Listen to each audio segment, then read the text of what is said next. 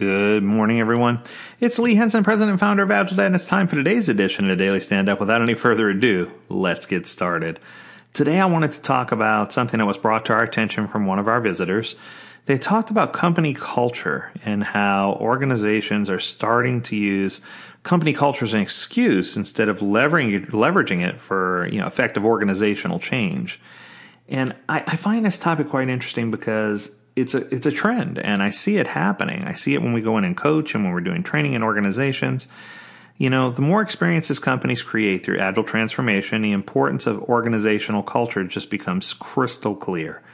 It's most organizations' number one challenge, in fact.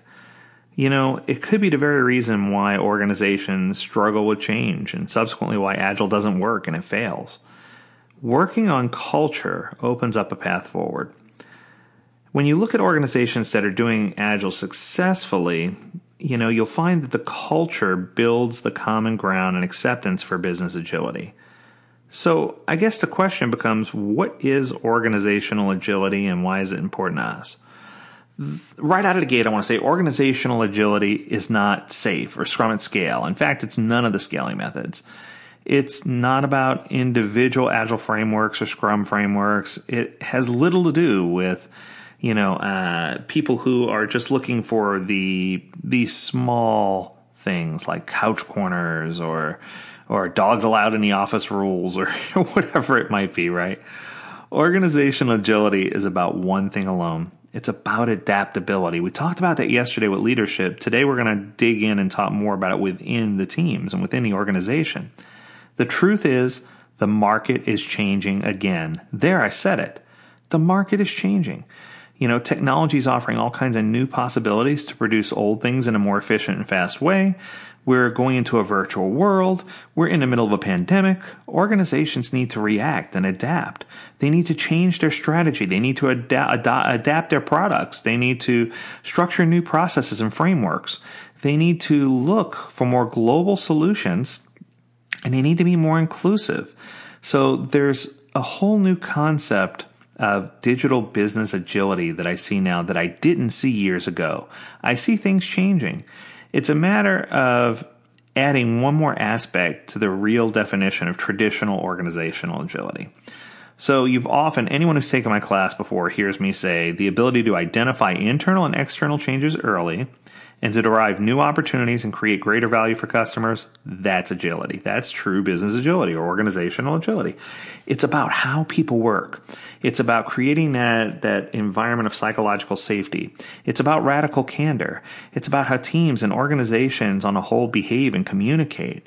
Do we plan on foresight and focus in on development step by step to explore and learn along the way? Or do we monitor what's going on outside as well as inside? Are we willing to change direction to keep up with trends and drop things that are of no value? Can we react and execute quickly? I had a call this morning with one of our uh, AgileDad coaches, and it was so interesting because one of the things that she brought up in our conversation, Emily said, You know, she says, I see a trend with regard to UX, user experience, and how things are changing.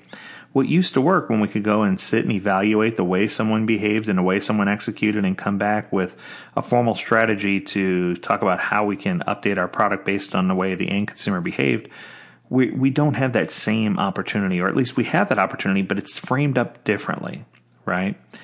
And one of the quotes that she walked away with, she talked about culture should be an opportunity, not an excuse. And the more I thought about that, I said, you know what? She's right. Uh, it, it, when you have organizational culture issues, that can either be your biggest impediment or the most powerful lever you can pull to help you move forward, to help you get to that point. So, you know, you can't understate how important it is to invest in culture and in change and in creating that agile center of excellence. You know, I, I love to point this out because people always dig on me about PMI.